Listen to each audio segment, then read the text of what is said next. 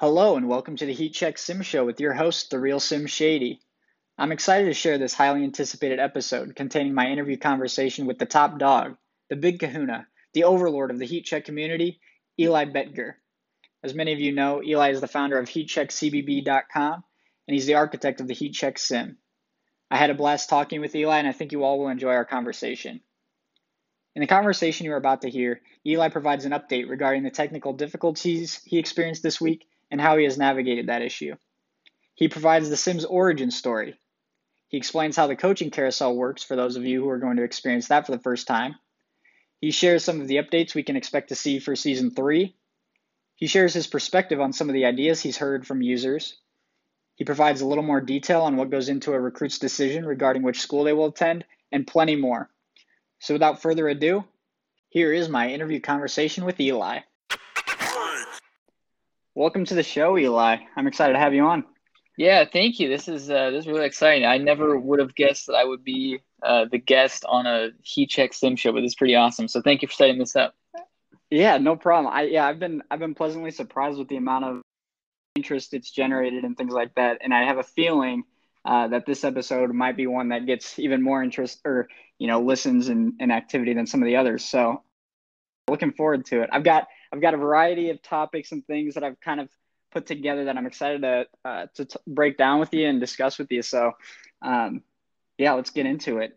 Um, you know, I guess the most yeah the most topical thing is there was a a bit of technical difficulties, I guess you could call it, on your side in terms of the heat check simulation. Um, I know you you provided a quick update uh, um, from the heat check Twitter account, but for anyone who might have missed it, do you mind kind of touching on that and um, kind of explain on kind of what the next steps are?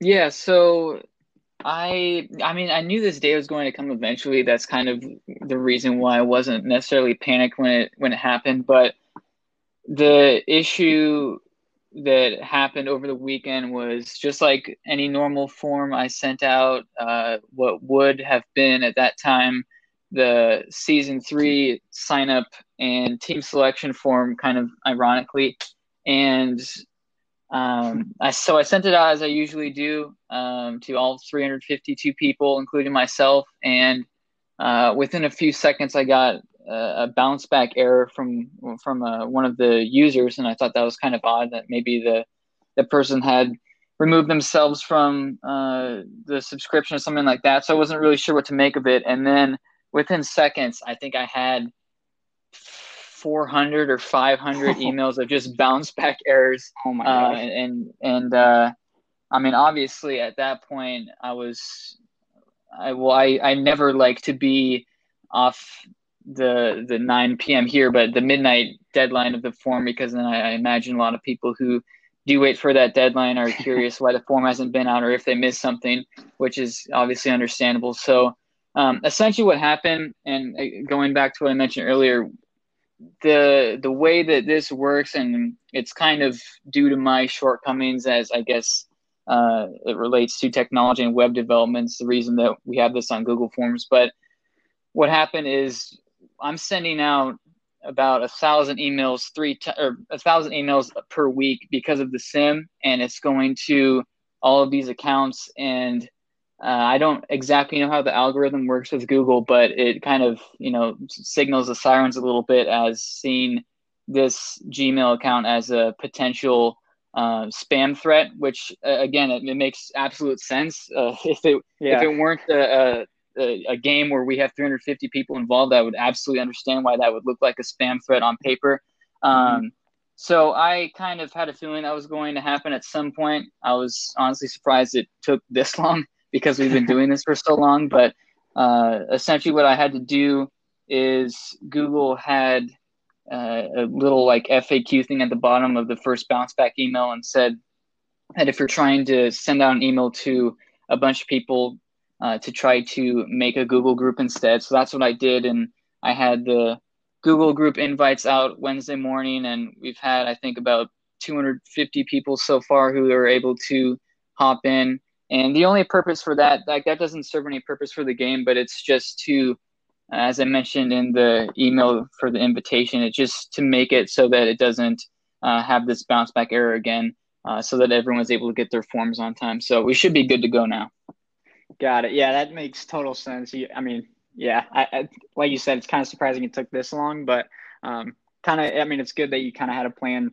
Um, sounds like somewhat in place and that you were able to execute pretty quickly. I mean, the timing of it is, it's, it's um, unfortunate in one way, but also kind of fortunate in, in another because, um, you know, with the March Madness and everything, there was quite a few people that didn't have much to do over the last week. So they were looking forward to, you know, kind of getting uh, ramped back up. But at the same time, you know, if it would have happened like before the championship game results and we were, mm. you know, delayed a week for that, I think, I think that would have been kind of, uh, kind of tough for some people too. But, um, but yeah, I mean, that, that makes total sense. I, I think, you know, I don't think anyone was probably too upset about it. They, there's no room for anyone to be upset about it. So, you know, if it takes an extra week, it takes an extra week. It's no, no big deal on our end.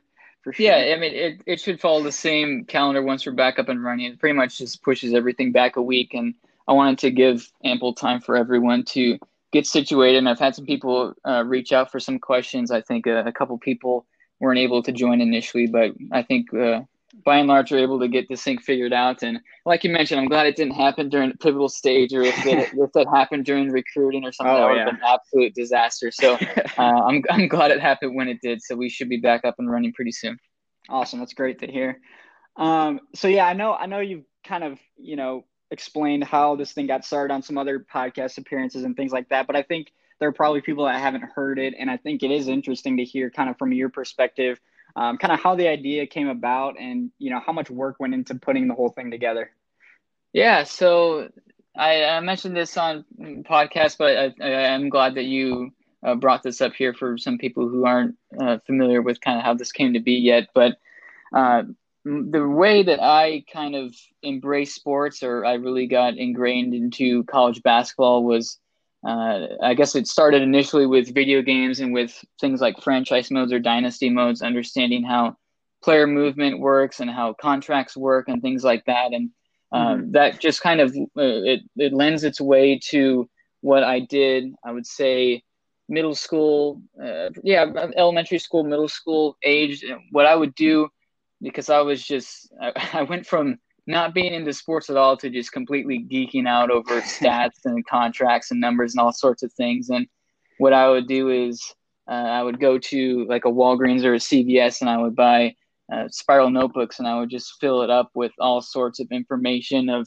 uh, whether it's made up or real players and stats and scores. And I would make my own schedules completely from scratch of a variety of different sports. And um, what it did is it really made me kind of push myself to understand how everything works uh, in a, a, variety of different sports, but especially college basketball with, you know, how non-conference is set up, how conference schedules work, um, what are all of the early season tournaments, what is how, what is the process for bracketology and for seeding everything. So I guess from that, I was able to create the mold for what the simulation game is now. And while I was out uh, in Charlotte, I'm originally from Seattle, but while I was out in Charlotte for my internship with Sporting News this past fall, I had you know plenty of spare time on my hands, uh, and I chose to spend some of that time kind of making this mold for this same simulation that we're playing today. And um, I mean the the game itself, I, I think the the bulk of the game probably took a couple afternoons to make, just being able to generate final scores and generate a schedule and some player names and things like that. Uh, that probably took, like I said, probably a couple days, but the the transition from that into incorporating everyone uh, to manage a team that that took a handful of days, and I think that was a, an idea that I had. I want to say late March. It was it was at least a few weeks after March Madness was canceled. I I knew that I had something here. A lot of people were hungry for obviously for March Madness, but just kind of something to uh, distract us from what was going on with COVID nineteen and and provide some college basketball fun for us. So um, the, yeah, I guess the bulk of the process was me just trying to figure out how to set this thing up to how to have everyone manage a team. But uh, it, it, came together, and it's taken a lot of hours, taken a lot of time, but it's absolutely worth it. Yeah, no, I, I, I mean, this whole thing is just incredibly impressive, and I like your point about you know it kind of goes back a ways, and and what you did previously kind of forced you to get get a deeper understanding for how this stuff kind of works because I mean, your understanding is comes through in so many different areas of the sim. I mean, uh, you know, we were talking about on the last episode the draft declarations process and like um, some of the trends that Radford's head coach had identified, and um, you know what kind of goes into the players that choose to go pro, and um, just incredibly impressed with you know the level of detail that that went into even uh, you know that one aspect of the simulation and just um, you know having all these different factors that kind of contribute to just that one aspect, let alone you know putting together uh, game scores, um, you know, all the recruiting aspects, the crystal ball, everything that goes into that. I mean, um, like you said, you're developing that understanding for such a long time has really lent itself extremely well to allowing the sim to operate extremely smoothly from the very beginning, which, um, you know, is extremely impressive. And obviously, you've added a couple things um, like the crystal ball, which have, you know, added another element to it that's been fantastic. But, um, you know, from what I've from what my understanding, it sounds like from the very beginning it worked really smoothly. So um, yeah, I, I, I appreciate that. It's uh, it's it definitely hasn't been easy, and there's been a ton of trial and error, and I'm so often uh, I'm I mean I'm spending so much time just looking up how a certain Excel function works, just so I can make sure that the game works properly. And, and I mean there are plenty of hiccups that come along the way. Most of them I would say are you know shortcomings with technology and just not i mean i'm not i don't have any sort of web developer background. And uh, as much as i would have liked to have had this all you know coded into the heatcheckcbb.com website it just wasn't just really wasn't on my radar. And so i've yeah. in a in a way i've kind of created more work for myself by not having that kind of technical knowledge. But um, i i really find some enjoyment in creating this not only to discuss it with people and to to do opportunities like these to chat with you but also just kind of season just seeing the seasons unfold and kind of seeing the storylines you know, just make themselves. I think that's really the the fun aspect to it. Definitely. Yeah and i mean that's that's another point. So you, i know in the past you've mentioned you know one of your main focuses at this point for yourself was kind of um, cutting down the amount of work that goes into every sim cycle and making it a little more automated where you can. Um, have you been able to make that transition uh, pretty effectively? Is there still kind of a ways to go on that end, or um, you know, kind of how much time do you think you spend on on the sim on a weekly basis? Uh, well, I think I, I have. I feel like I've done a good job cutting down the amount of time and kind of streamlining uh, how the process works. I mean, when I was first starting this up, I, I ran a couple of seasons just on my own while I was out in Charlotte just uh, playing this game uh, on on my laptop, and it would take probably anywhere between 30 and 45 seconds to just compute one game, and it would just be me entering you know the little scores into the spreadsheet cells, and it it went from that to now where I could. I could simulate an entire season, have standings, have scoring leaders, have strength of record. I could do all of that in probably five to ten seconds, just wow. just due to due to load time. So that's one of the things. But the the most time consuming aspects of the sim, I would say, was building the schedule template to to where it is now. We're making sure every team has the same number of games, which is which is what I've wanted all along. Which I know doesn't have a parallel to college basketball necessarily, but it's I, I kind of like the way that it's set up. Yeah. Um, that's the scheduling process. I mean, getting the protected rivals was something I really wanted to do for non-conference play, but that in itself, I mean, I, would be lying to you if I said that that took under eight hours to just do the yeah. protected non-conference rivals. And, yeah, it's. I mean, it's fun. Like I would never complain about that. I only am frustrated when the technology does something that makes the process more challenging or if i'm unable to figure something out but uh, i i mean i signed up for everything that i've tried to accomplish with it and so it, there's some sort of fulfillment when i get the job done but i mean it's gone from probably I, I mean multiple hours a day to now uh, mostly the time that I spend on it is just making sure the cycles are correct. And uh, I mean, most of the things that we see on the spreadsheet have already been done well in advance. Like I have uh, a spreadsheet that is able to generate an 800 player uh, recruiting class in a matter of seconds. I can put together a full national schedule in a matter of seconds. So those are the types of things that really save the time that I have and and that's not only good for me so I have time to do other things obviously, but yeah. it also kind of opens the door for you know being able to add more things onto the sim because I mean if I if I'm only using say 20 30 minutes a day on the sim then I that lends me some more time to to bring some new things into it that might be fun. So yeah, it's it's definitely cut down, and I I won't complain about that. But I'll always try to find new ways to make the sim better, but while also kind of cutting down the time that I spend on it. Yeah, I mean, from my perspective, it's definitely a a relief to hear that you've been able to. Uh, make it a little easier on yourself because I could imagine, you know, if you were spending hours on this a day or even a week, um, you know, you could get burnt out pretty quickly. And so mm-hmm. I'm, I'm happy to hear that it's not too horrible in terms of you know running it on a cycle to cycle basis, and so um, hopefully that lends itself to you know letting this thing last longer and uh, into the future. But um, one thing that you've you mentioned in the past was when you kind of started this thing out, you were surprised by you know the initial amount of interest that you received, um, and so I'm also I, I want to hear about that, but I'm also curious, um, kind of how you feel that that interest has progressed through two seasons. Um, kind of curious about like, you know, the amount of cyclical responses you're seeing, if you've compared those at all, um, and then, you know, especially going into season two with real sports coming back and things like that. Um, yeah, do you mind touching on any of those things? Yeah, yeah, absolutely. I I think the initial response, as you mentioned, was just ridiculous. I would have never, I would have never imagined that 350 I guess 352 of us would have signed up in 40 hours to this yeah. fictional spreadsheet college basketball game that, that no one really knew about. I, I, it's funny because I saw a link for the sign up was shared on Reddit and people were saying like I have no idea what this is, but it seems fun, so I'm in.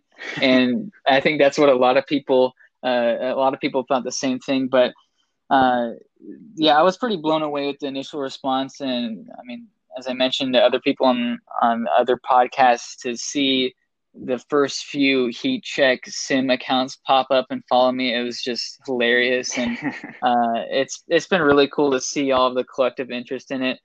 I i would say that the number of i guess cyclical responses every week it has declined some which i i was always expecting um, yeah I, I think that there's a really solid group of I want to say probably 200, 250 people. I know that's a pretty wide range, but somewhere in that range of people who are consistently responding within the first 12 hours of the cycle every single time. And uh, I mean, there's there's a, obviously a variety of reasons why people can't respond, and whether yeah. that's they don't see an email or, or whether like they're losing interest or what. I mean, that's that's obviously up to them, and that's totally fine, and I, and I get that. Um, but I think I want to say it's probably still around at least 300 plus people who are consistently responding every single time. And uh, some people are some people are consistently responding within five minutes every single cycle, and that's just amazing to see. Uh, but I think I, I can give it a check right now. I think we're right around 250 people within the first eight hours have been able to hop into the Google group. So that that gives me kind of a good indication of where we're at in terms of the the people who are signed up for next season. But um, yeah, I think it, it, We've never had a full 352 response to any form. I don't believe. I think the oh, highest gotcha. it ever. I think at highest it's ever been is maybe 347 right at the start of the sim. And I mean, it's just kind of like everything. I mean, you'll see a, a responses decline a little bit, but those 200, 250 people who are consistently re, consistently replying, I think uh, their interest is as strong as it's ever been, or at least that's what my hope is. Yeah, definitely. So I guess that's a kind of a good segue. So like, how many coaches, if you if you have like an estimate of how many coaches you think are like currently on the hot seat, meaning they haven't responded to the last few cycles at least, um, and then also how long uh, would you estimate the wait list is? Um, I I think the the second question is easier. I want to say the wait list uh, in total. I think we've had about eighty or ninety people. I think have been on the wait list. I think among people who are actively waiting on the wait list, I think that's right around ten or twelve. I want to say. Gotcha. Um, and then for the first question, I think I would say it is probably something like maybe Oh man, it's it's tough to guess. I would I would have to pull up one of the spreadsheets to see yeah, no problem. where all the form responses are. And it's I mean at this point it's a matter of whether someone signs up through the Google group or not. That's kind of the the yeah. user renewal for season 3. So whatever that total is is what the total will be, but I would venture to guess that there's probably going to be some uh, vacant teams for a season three unless there's a, a spike in the waitlist forms and that's absolutely fine like i have no problem with it and i i built the game with the expectation that there was going to be right. computer led teams because i thought that's what it was going to be all along so i kind of had the contingency plan for that and um and we'll see what happens but i think we're right around that number of uh, probably somewhere between 275 to 300 people are I would have I would imagine are going to be signed up, and we'll probably add in uh, maybe another 10 or 15 to the wait list. But again, these are just estimations, so I, yeah. I really don't know what will happen the next few days. Definitely, yeah, no, that's that's that's interesting. Um, I guess this might not be a bad time to kind of. I have a couple questions about like the uh, um, the process for coaches that are choosing to switch schools. Um, so, you know, I've read about, you know, kind of how the process works on the manual, but, you know, this is my season two is the first season that I was involved in it. So I haven't gone through this process before. And I know there are others that are in the same boat. Um, so, so I know, I know it's based uh, largely on, you know, the coaching score based on where you can go. So is it, if if you're at a school that you know that's in like a lower prestige level, are you are you likely to be able to jump multiple prestige levels? Um, is it possible for you to end up at a job that's worse than the one you left? Um, you know, are you able to return to the school that you um, chose to left if you test the waters? Or uh, I'm just kind of curious about some of those things. Yeah. So the way that this works is, and this form will go out Sunday night. So I, I, I believe this will be your first taste of how this works, but uh, the way it works is you are given the option to either immediately return to your school that you had the previous season, or you have the choice to uh, either, I guess, as you mentioned, test the waters or or leave your team completely. And what happens when you choose that latter option is uh, you're put in a pool of all of the coaches who chose the same thing, that's the coaches who chose not to return to their teams. And what I do is I order those coaches from their coaching score, um, which is more or less uh, a score that kind of shows your activity within the sim, like making sure that you're responding to all the forms, and also how successful you've been with things like uh, strength of record uh, versus your team roster talent, and um, like that's that's basically the gist of it. So kind of mm-hmm. balancing between what's your activity level versus how well you've done and the coaches are given the option to select up to 10 teams that they would be interested in coaching. And i have an option after that that says if you are not able to join any of those teams if they if none of those teams that you selected are vacant you either have the option of uh, returning to your previous team selecting a random team or uh, leaving the sim entirely. So gotcha. i'm kind of given the option up to the users of what they want to do and uh, it's it's provided some inter- interesting results this first off season. Uh, we did have some coaches who went from I think Power Five, Power Six jobs, and were able to move up into uh, I want to say an ACC job or an SEC job. So it can happen, uh, but in most instances, it's a numbers game, just like it is with everything else, and um, yep. you're competing against the other people uh, in hopes of moving up the ranks. And there's also been times where um, I had a conversation with some, uh, I don't remember which team it was, but I had a conversation with one of the coaches who uh, did a, um, did a really good job season one. I think he got his team to the tournament as an auto bid and won his play-in game. And he he left in hopes of as many other coaches would in hopes of going up to maybe a you know maybe a Mountain West A10 job or even a power conference job and he actually wound up with a team that was uh, by and large worse than the team that he had the previous season. So it's a gamble, and yep. uh, I think I think most people I don't remember what percentage was, but I want to say maybe like eighty percent of the people chose to return to their teams uh, in that first off season. I think a lot of people are invested in the the whole roster uh, construction process and things like that, but um, I mean, it's going to be a gamble whether you're at whether you're leaving Duke or whether you're leaving Stephen F. Austin. You're kind of taking that risk, and uh, that's kind of the process there.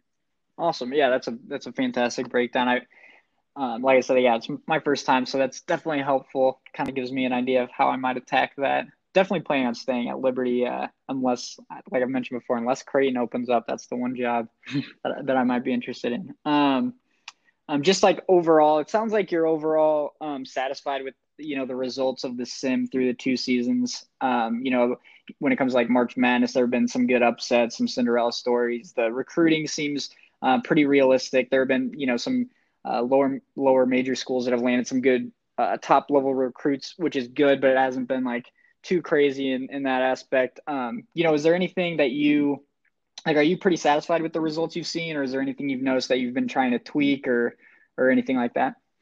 Yeah i've been i've been pretty satisfied with the results of the sim. I think the results portion as it relates to like final scores and then and march madness and the national schedule i think that's gone pretty well uh, in terms of replicating what an actual college basketball season looks like uh, yep. having power conference teams occasionally losing by games having some good upsets here and there uh, not a complete parity disaster or anything like that. You don't have 16 yeah. seeds running one seeds out of the building. So um, I think I think in, in that regard, it's gone pretty well. I even think that March Madness has been more chalk in these two seasons than it has been when I've run uh, the seasons on my own. I oh, remember, oh, I think, yeah, which is which is interesting, and that's kind of why I was I was, I mean, Michigan had an excellent team season one, so it makes perfect sense why they won the championship. But having the preseason number one team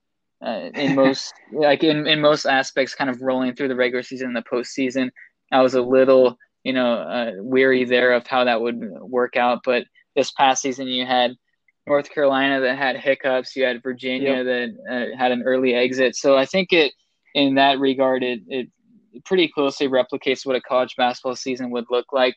And then over on recruiting, I mean, that was, gosh, that was a, a process to put together. Um, I can imagine. Sure that I, it's, I mean, it's the it's the balance of making sure that everyone kind of gets a slice of cake and a little bit of fun out of it, but also making sure that this universe is as realistic as I can make it. So, I mean, I feel for all the coaches who have gone over in I mean whether it's this season or whether it's both seasons and I mean there are a variety of reasons of why that would happen but um, finding that balance is the most important thing between I mean obviously not everyone can be good not ev- not everyone can make it to the tournament every year or get a five star recruit but I mean I I don't want there to be necessarily teams that are going to go 0 and 28 and miss out on every recruit because that just I mean it's we don't need to have these huge wins if we're mid and low major schools, but to have like little instances of building towards something, I think is really fun and, and it's part of what the process looks like. But I think overall the Sim's been running pretty well, and I don't really have any intentions of, of tinkering anything with how uh, game results are played or how the recruiting structure works because um, what I said from the start is how the results are played out is really uh, a, a product of how a team recruits and how a roster is built. So uh, I've been fairly pleased with how that's worked out. Yeah, awesome. Yeah, I think like from my perspective, everything was looked really good. Um, I think, and and to your point on the recruiting for the teams going over, you know, I think like from my experience, it looks kind of like the teams that are maybe struggling with recruiting, at least in season two, now that the crystal ball is is available. It's it might be the players that aren't active on Twitter or aren't active on Discord because um, on those platforms there's been a lot of discussion on there's been a lot of like collaboration in terms of kind of um, knowledge sharing to kind of get give everyone a good understanding of how it's working. So, um, you know, obviously not everyone's on those platforms, and that's totally fine. But um, I think the more they kind of, if, if they're able to spend more time with that with that um, tool and things like that, I think that'll kind of even out too. Um, I don't yeah, think we'll and, see players offering as many as many uh-huh. scholarships uh, and things like that.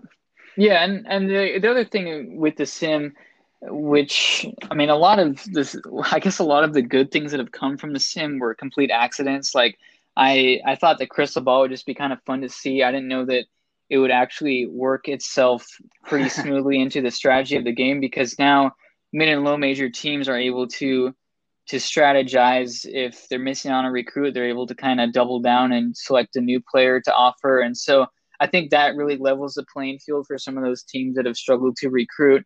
And um, the other thing with the sim is you can you, you can dedicate 10 seconds to fill out a form every week or you can spend hours looking at it and yep.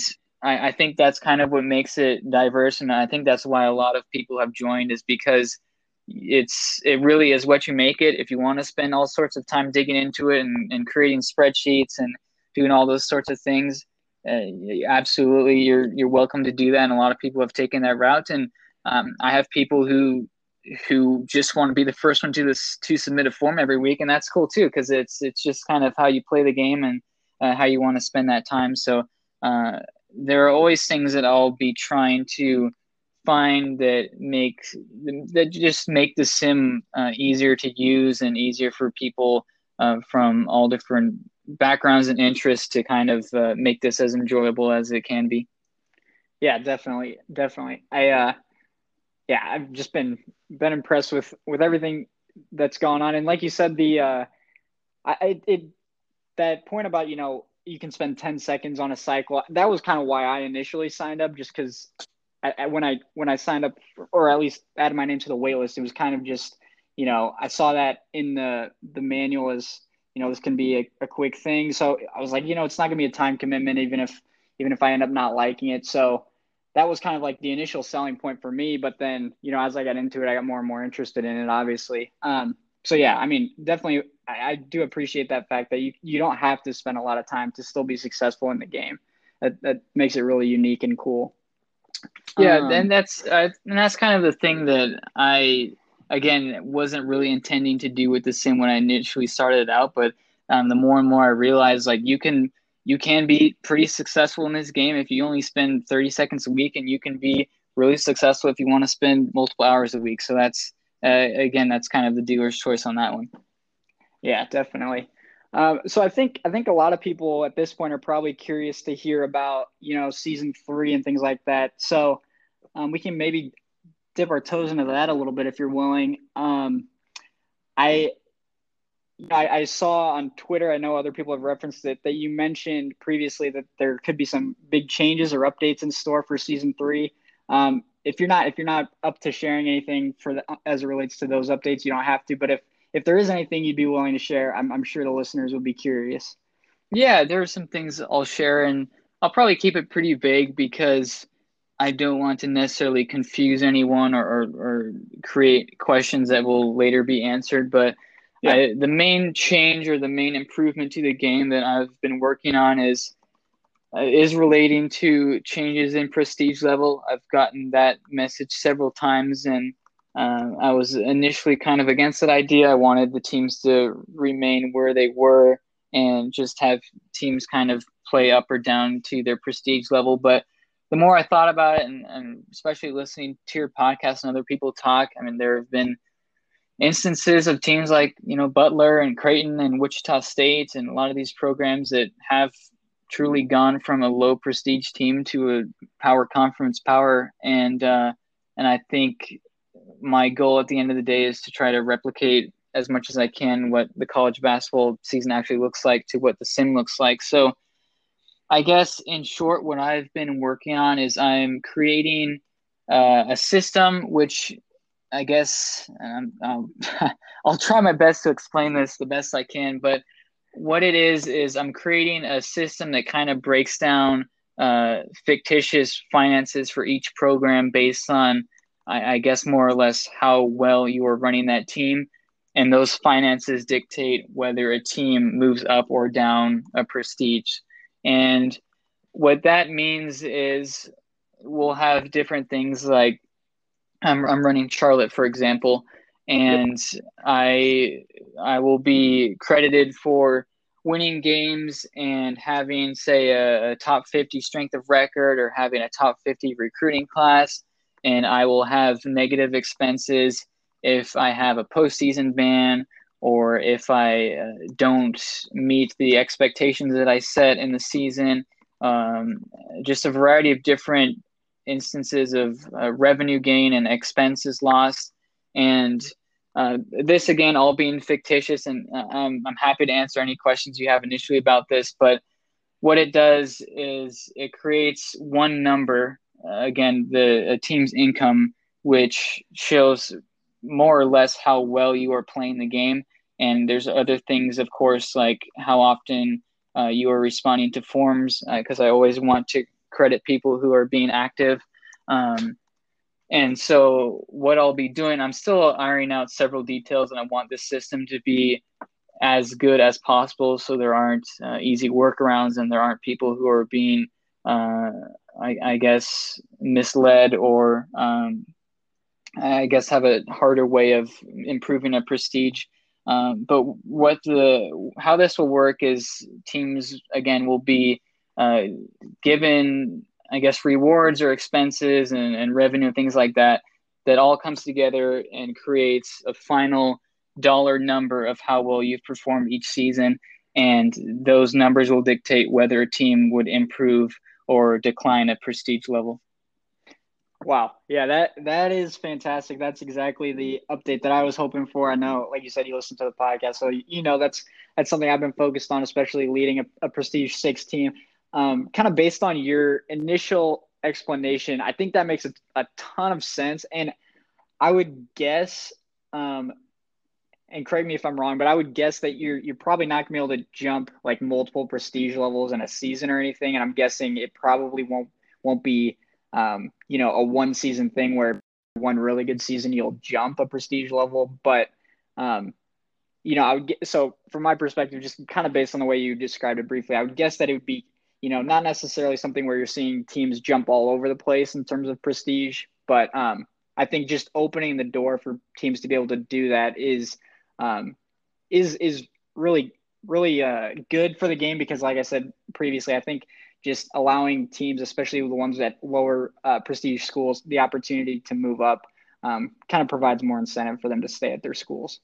Yeah, definitely. I think building the building a team can be really fun, and that's a lot of the avenues that people have taken in this. And I think I mean, we have things like wins and losses and, and strength of record and postseason results and things like that. But I think it would be really interesting. I mean, just like as someone would pull up to an arcade and try to hit the high score on a game, you kind of have that bottom line number uh, of how well you're doing within the sim and uh, I think having that is is pretty fun for a variety of reasons because you can compare you know how well you've done versus how well someone at a power conference school has done, and gotcha. that in itself will will impact whether you I- increase or uh, decrease your prestige level and it's not i mean it's not going to be the wild west right off the bat like i yeah, don't want yeah. from prestige six to be prestige one because uh, again that's not what college basketball is like. It's not realistic.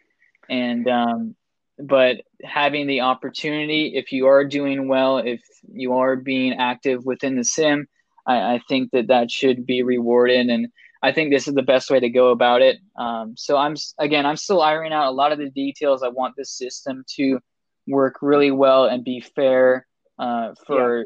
teams of all levels. Um, so that's what I've been mostly focused on, and and that's not the only thing that I've been working on. There are also some updates I'm making to the guide. Um, I'll be adding some things that don't necessarily have an impact on wins and losses or recruiting. Like uh, I'm adding hometowns uh, onto a player bio. So I'm previously we are just getting the states. Now we also get the cities of where players are coming from. Uh, we'll have heights and weights for each player. Uh, I also have player faces, which I've been working on. Uh, oh, wow. Trying to get uh, like a little player, uh, just a little bit more, a little bit more info to people who are playing the game, and um, I I don't want to make any unfulfilled promises on this one because it will take some time and effort, but I'm really trying to establish at least a basic stats system for the game. So seeing what players are scoring, each eight players are scoring on a nightly basis, and also uh, possibly adding rebounds and assists and other stats onto that. So we'll see what happens with that one. And um, my my big focus, of course, is getting that financial system set up in, for the prestige. But um, little additions here and there will hopefully make the game just a bit more fun. No, that's that's awesome. I mean, all all the way around, all sounds like great ads. I appreciate you, you know, breaking some of that stuff on this on this podcast, if you will. But um, no, I think like like you mentioned the basic stat system. I, I know I've seen and heard other people. I'm um, really you know dial in on this as something they want to see and and i mentioned previously like for me it's not the biggest thing because it's not necessarily you know something that uh, adds any level of strategy to it but i think uh, i think it does add you know just more depth to it. Um, kind of gives you a little more in- information that's fun to run with. So, um, yeah, I mean, definitely understand that that could be something that would take a long time to put together and uh, wouldn't expect it to be, um, you know, available right off the bat. But to know that that's something that you're that you're thinking about doing at least is is um, you know encouraging. I'm sure some people will be excited to hear that. Um, but no, I, am going back to that uh, jumping prestige levels. I'm super excited about that. Um, I, I based on your initial explanation of it, I didn't realize that the uh, um, the kind of you know income score, if you will, was going to be uh, you know public, and so I think that is another fun element to it. Like you said, to be able to compare it to other people. Um, it's it also sounds like a little similar to the coaching score, but sounds like it's going to incorporate a lot of a lot more um, aspects of the sim and, and kind of how you're performing to to come get to that to arrive at that number. So um, yeah, well, yeah, it'll it'll pretty much replace what the coaching score is, and I initially meant to make that public, and I guess I just never got around to it. Like I have the info on my spreadsheets, but I just never got around to posting it and and making that make sense. But I think it just makes more sense to instead of having those things separate, just kind of make an all-in-one stat that really breaks down how well everyone's doing. So this will this will replace the coaching score uh, which I think will make a lot of people happy because it's kind of been an invisible number that no one really knows but knows exists. Uh, yeah. So this will be in place, and um, it, again, it's not going to it's not going to be massive changes overnight for teams' prestige levels. We won't see anything crazy, but if you're doing a good job, you'll be promoted, and if if you're not active or your team's really been struggling or haven't been recruiting, um, then that will have the opposite effect. So I'm excited to see it play out. And this is, I mean, pretty much everything that I'm doing within the sim now is uncharted waters. And none of this stuff yeah. I did when I was just messing around with it uh, pre COVID. So we'll see how it happens, but I'll be doing plenty of trial and error. And um, to be honest, like I, of course, didn't intend for it to go this way with the whole Google situation, but this has bought me some time to work on this a bit more and and Definitely. brainstorm some ideas. So it's all in all, I think uh, having a few days off for you guys, I think will will be good for me and uh, to have this this set up for what should be a really fun season three.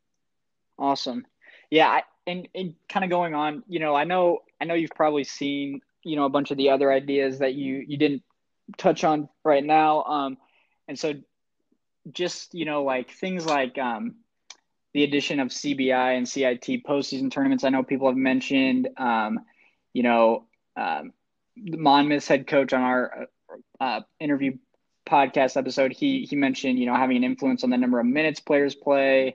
Um, and then the other one I was interested in was the the one where p- potentially creating harsher penalties for schools that get caught recruiting dirty, or maybe having like levels of punishments depending on how dirty you chose to play. Are those things that you you know are, are kind of outside your um outside your like abilities to put together at this point? Or is it just kind of stuff that you you don't you don't feel are as important or kind of you know i'm just kind of trying to get an idea of like things that are possible within what you're doing on your side yeah i would say that uh, an additional postseason tournament could absolutely happen um, i i mean i'll, I'll probably uh, I mean, I'll, I'll probably give that some thought, but I would not be opposed to adding another postseason tournament onto it. Uh, if I didn't know that that many people would have interest in it, I know like at least my circle of uh, college basketball writer friends, a lot of them aren't aren't big fans of the CBI and CIT, which is understandable with March Madness and even NIT yeah. going on. But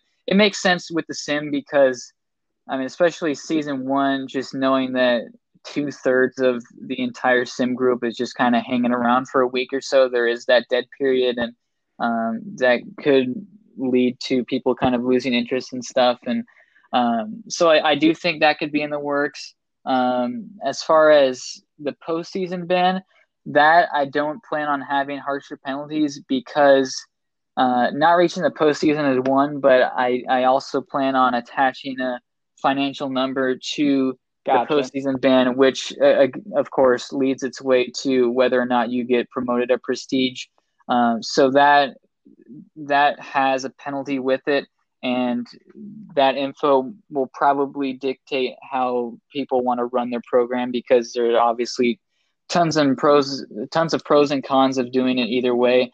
Um, but I guess the big thing for me now is figuring out how I want to kind of weight what's happened these past two seasons, knowing that no one, including myself, really knew that this right. was going to be the route that I chose because, like, obviously, I want to credit the people who have done a really good job through two seasons, but I also don't want to hurt the people who might have had might have gone with a completely different strategy had they known that this right. system would have been in place. So that I'm I'm figuring out, and I'll I'll continue to look into uh, these coming days and weeks. And um, I think that I'm I'm open to plenty of ideas. I think it's really cool to see the different things that people come up with. Um, most things I would say are, are fairly possible.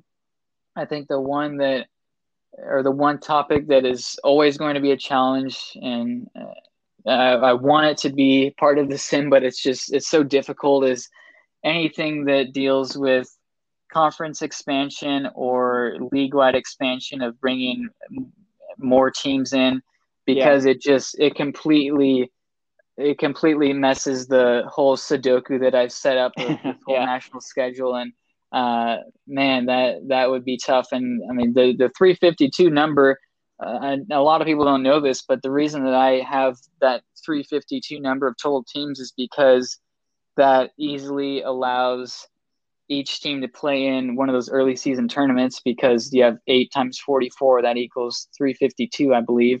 Um, and so that's it's easy math right there. And as soon as we mess with you know total conference members that's why realignment is set up the way it is uh, it just makes things really challenging so um, I, I hear everyone when they when they talk about you know more conference games or uh, more teams in conference or more teams in the sim I hear you, but it's just it's it would be a huge challenge for me to do that.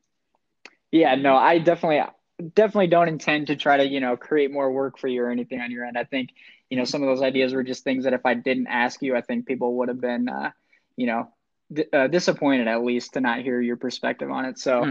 um, definitely, yeah, definitely appreciate you know that insight and um, like I said, there's nothing you know glaring within the game that needs to be corrected or anything. So anything that you uh, update or provide at this point is just gravy as far as I'm concerned. I appreciate um, that. Yeah. Um, um, okay, I've got a couple questions from a couple different coaches that I talked to um, that were had had some questions that they were curious to hear your perspective on. Um, one was about um, recruiting.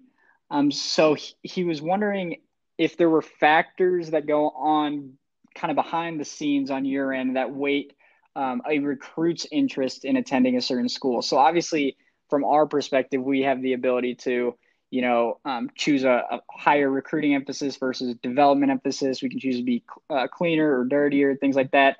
Um, but is there anything?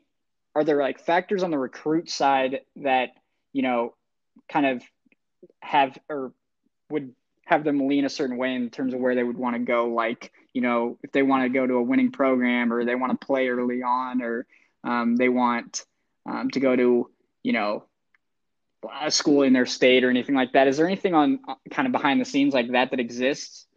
Uh, yeah, there there are a few things. The first one is, I mean, each player. I mean, I I could have just made random numbers now. Now I think of it in hindsight, but each player has two random numbers when they're when they're recruited. I guess when when they're created, they have two random numbers, um, and those numbers act as what their preference is for facilities and what the preference is for academics. And and in like as it relates to the sim this really doesn't mean anything because what it is doing is it's just creating more randomization for where recruits choose to go to school. So you might have a recruit that has like no interest in going to a place that has good academics or good facilities just just for example.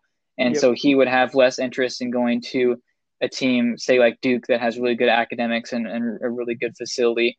And and that's not that is no strategy because each of the each of the recruits have completely randomized variables for that. So um, all it does is it creates more randomness so that you don't have a team that has 10 recruits and a team that has zero recruits because uh, again that's just not really how i want it to set up. But um, as far as the things that impact where a recruit goes i mean i've i think i've laid out most if not all of them you yeah. have your your off-season budget, which of, of course has a huge impact.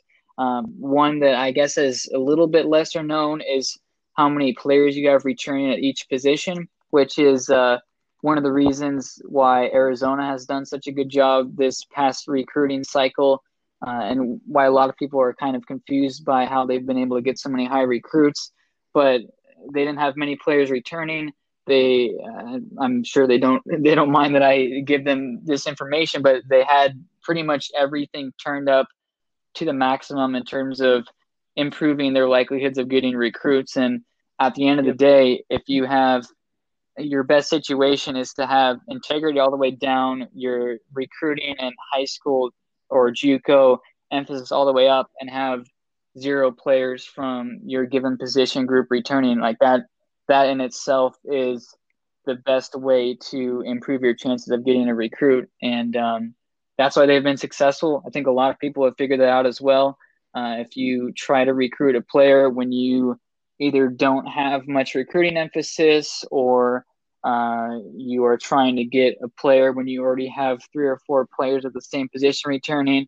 Um, there, there are a lot of factors that go into it, and that's mostly because I want it to be random and I want players or I want teams to get uh, recruits, whether you're a high major program or a low major program. But um, there's there's always things that you can do to kind of improve your chances, and of course the crystal ball as well. Like that, as I mentioned earlier, that's not something I originally intended to have a big strategy aspect of the game, but I think it helps a lot of people adjust Definitely. where their offers are going and improving their chances. So um, I, I hear you if you've been struggling in recruiting, but are there avenues to improve in recruiting? Yes. I mean, there's always going to be uh, ways that you can either improve your emphasis, lower your integrity if you want to do that, or kind of adjust where your offers are going.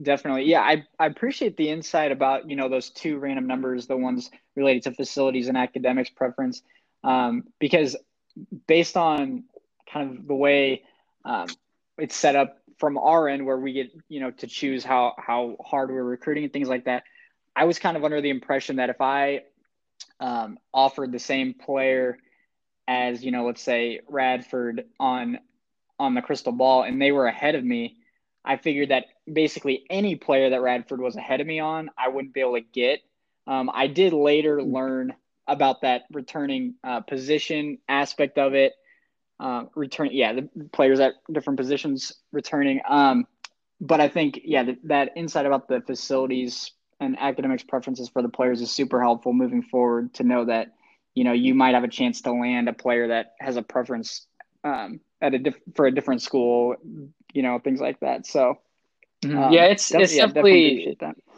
yeah, it's uh it's mostly as I mentioned for randomness because I, I want that to be uh, I, I wanted the recruiting aspect to be realistic, but also don't want, you know, have certain teams just raking in all of the recruits while other teams are left out. And I mean, that's uh, I haven't done a particularly good job with recruiting at Charlotte because I've I mean I've lost out on several offers to uh, schools that are lower prestige, but I've also beaten out a couple power conference teams for certain guys. So it fluctuates a lot, and that again reflects what college basketball is like. Um, and it's not really something that I plan on tinkering anytime soon because I think the system works pretty well if you understand how it works. I mean, if again, if you're if you're a low prestige school and you're offering a guy who is a five star that has 20 offers, I, I just I, I, I, really just can't help you. Um, yeah. But if you are willing to kind of adjust your strategy and play with the cards you're dealt, um, maybe instead of offering that five star, you go and you try to offer the the three star who has good development and only has a couple of offers. Like that's that's really good strategy, and that's why those types of coaches are able to to really do a good job. Yeah, definitely. I, yeah, I appreciate all the insight there for sure, and I'm sure yeah that'll be interesting to to the listeners as well.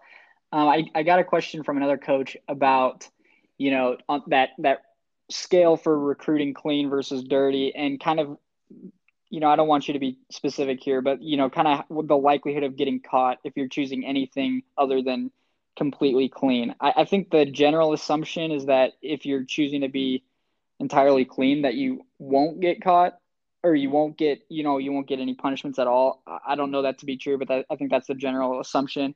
Um, and I, but I have heard of, I believe I've heard of uh, teams who chose, you know, to be right in the middle there that that did get postseason bans. Um, to me, like that makes sense. But I think, uh, I think there were people that were kind of surprised that they did get did get caught choosing where they where they did. So, um, you know, I guess the question there is more like, are you safe if you choose to play like all the way clean, or or is there still a possibility that you could get caught? Yeah, if, doing if something. You, yeah, if you choose full integrity, you have zero percent of getting caught. There's no okay. postseason ban if you go full integrity. Um, but that is not a guarantee with any of the other um, choices okay. you can make there. So it is a scale. Um, honestly, off the top of my head, I don't remember what percentages is, but it is a percentage base.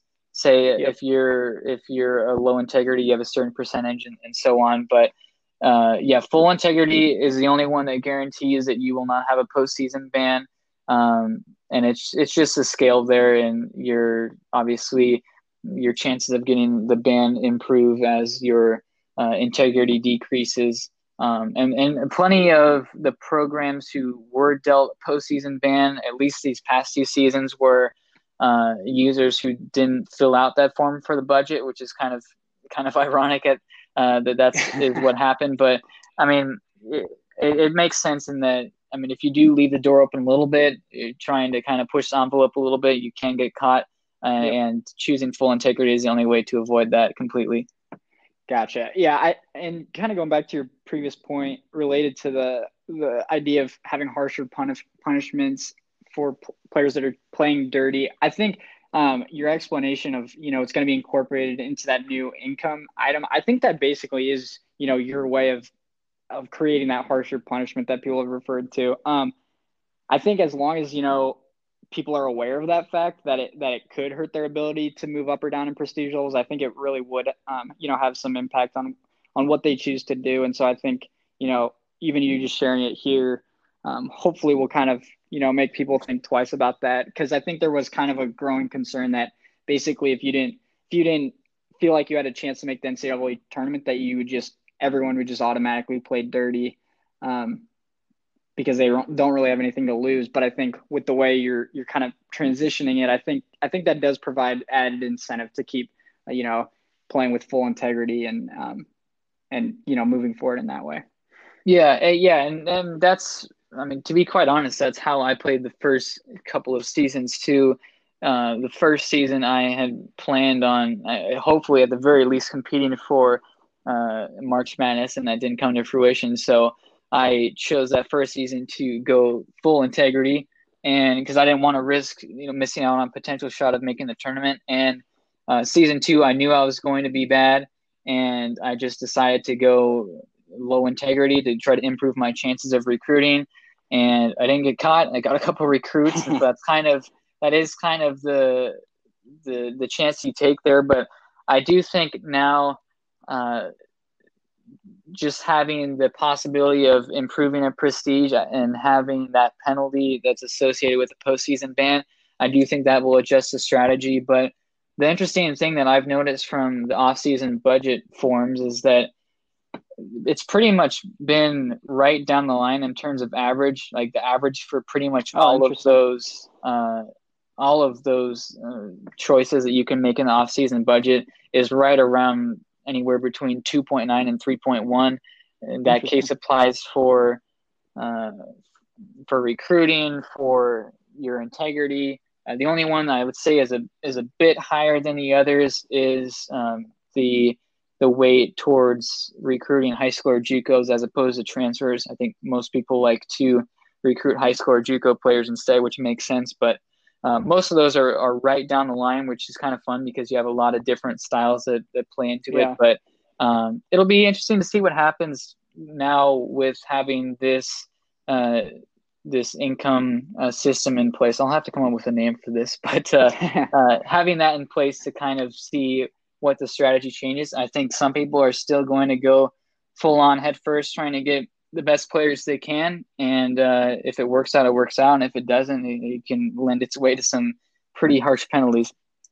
Definitely, definitely. Um, yeah, you know, I, I, feel like I could talk, uh, you know, Heat Check Sim with you like all day, but I'm gonna try to cut it cut it a little shorter here. But um, so I mean, we can we can always talk Charlotte sometime in the future. I, the one thing I will say about you, you running Charlotte is I appreciate the fact that you know you chose a team that was kind of middle tier. I can i can see i can see why you would do that even if maybe this wasn't your initial thought process. I can see why maybe as the creator you wouldn't want to choose a team that's you know top tier.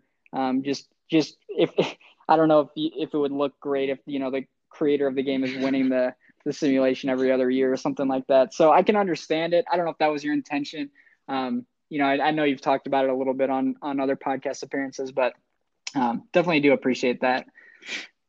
Yeah, that's. Uh, I mean, Charlotte's a fun team. I I really didn't have that much interest in the program until I was out at Sporting News and I was able to go to a couple games there. And, growing up and going to University of Washington, I'm more accustomed to kind of the what the Power Conference program is is like and uh, kind of understanding that process. But seeing a mid-major school, I, I love mid-major basketball. Uh, it's it's really fun and exciting at all different sorts of levels. But I mean, as you mentioned there, I I initially had very little interest in even having a team.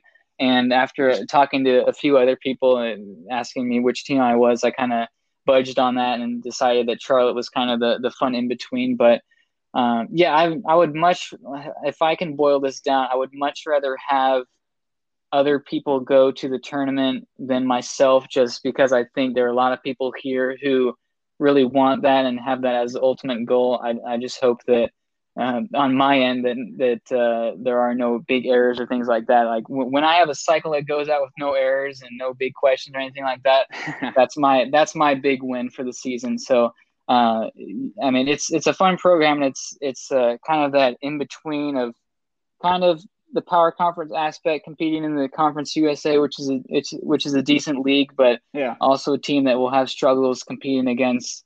I mean, I don't know how many times I've lost out on a recruit to Duke or Kentucky or Georgia, but uh, yeah, it's it's fun. So we'll see what happens with it. Definitely. Um, yeah. So I guess at this point, if there's anything else you know you'd like to say or share with the Heat Check uh, Sim community, I, will kind of give you that opportunity here. I feel like we've pro- probably covered, you know, at this point, I feel like everything that there is that you'd want to share. But if there is anything else that comes to mind, um, you know, here's your opportunity. Yeah, I uh, well, I, at first I appreciate everyone who's been supportive of it uh, to this to this point so far. I would have never guessed that this is where we would be at. I would have never guessed that I would be on a podcast podcast about this that wasn't mine. So this is this is really fun. Uh, been really cool meeting a lot of people who I didn't previously know uh, to just to talk college basketball or talk about the sim. So that's really fun. Um, as far as the sim itself, I, I, do feel like we covered a lot of ground on this, and uh, my main focus is now for the next couple of weeks making sure everything is is good with the forms and making sure the off season goes smoothly and kind of incorporating the things that we mentioned. Uh, and then the other big thing for me is updating the instruction manual, which I haven't touched probably since June 1st. So I need to I need to update that quite a bit uh, in hopes of answering some of the questions that people might have. But uh, hopefully that solves that. And as always, people have questions. I'm I'm happy to answer them, but I'll try to get all that done uh, so that people have as few questions as possible. Yeah, yeah, that's that's great. Um, and then yeah, I guess that that leads itself perfectly to you know if there's um, if you want to give people a chance to uh, or I guess let people know where they can find you on Twitter or um, plug anything from your site, you know, I'll give you that that opportunity here as well. Yeah, so uh, you can follow our work at heatcheckcbb.com. I know a lot of people have have hopped on and followed us because of the sim, but we, we do cover college basketball. Uh, that's that's always going to be the number one thing that we do, and uh, we're we're obviously crossing our fingers to hopefully get a season going underway here soon. Yeah, but uh, yeah, we got a lot of good writers there producing good content. If you want to subscribe, you can do that either for free and get our weekly newsletter, or you can subscribe for five dollars and ninety nine cents a month uh, which gives you some sim written content. Uh, it'll give you some extra info about the sim. We'll have a couple premium articles every week. Uh, we think it's pretty sweet, so hopefully other people do too. Um, and then, as always, questions or comments or concerns or anything like that, you can direct uh, towards email uh, where we send out the forms, he checks heatcheckcbb at gmail.com, uh, or on Twitter at heatcheckcbb. I, I try to do the best of making sure that I stay up to date and get back to people as quickly as I can. So if you have any questions or anything like that, feel free to reach out. Yeah, definitely. I I've definitely been you know trying to encourage people to to subscribe to the the site. I you know I'm not getting like any push from you to do that. That's completely on my own accord, just because you know I've enjoyed the content that's there, and I think um, you know for those that are enjoying the sim, um, you know it's it's another great place for more basketball content, but it's also does give you additional information for the sim as well. Um, yeah, I, I appreciate that. Yeah, it's I, I never wanted, I never do want the sim to just be like a paid thing. I don't I don't want this to be a money grab or have people feel like they have to pay money to sign up. But if you do want to uh, get more info about the sim or just get more great written content from our staff, then uh, then that's definitely a great avenue. Awesome. Well, yeah, Eli, I can't thank you enough for you know putting the sim together and and um, all the work you do on on the site. And uh, thanks thanks for coming on the show. Yeah, thanks so much. This is this is really fun. Awesome. Thanks. Before we close, I wanted to provide a quick update on what's to come throughout the next week of the Heat Check Sim. This will probably sound pretty familiar, as it is essentially the same update as we ended the previous episode with. But first, if you haven't already, make sure to go look for the most recent email from the heat check CBB Gmail account and accept the invite to the group within in order to be able to receive future cycle forms as explained by Eli during our conversation. As for what's coming in the next week, on August 31st, the retaining coaches form will go out, which will allow you to indicate whether you want to stay with your current school or test the waters and see if the grass really is greener on the other side of the fence. On September 2nd, realignment proposals will be available. Remember, you will need to match prestige level and region with the team you are trying to switch conferences with in order to have a successful realignment proposal. And on September 4th, roster trimming and draft declarations will take place, and we will have the ability to make offers to players in the transfer portal. As a reminder, I provided a roster retention breakdown in the pilot episode of the podcast, and Radford's head coach provided a fantastic breakdown on draft declaration trends within the previous episode of the podcast that should help give you an idea if you're in danger of losing any players to the NBA draft. As a reminder, you can find me on Twitter at HCSimShow. Please feel free to send in any comments or questions, and I'll do my best to incorporate my responses into future episodes. I'm looking forward to bringing you another episode next week, and as always, simulator.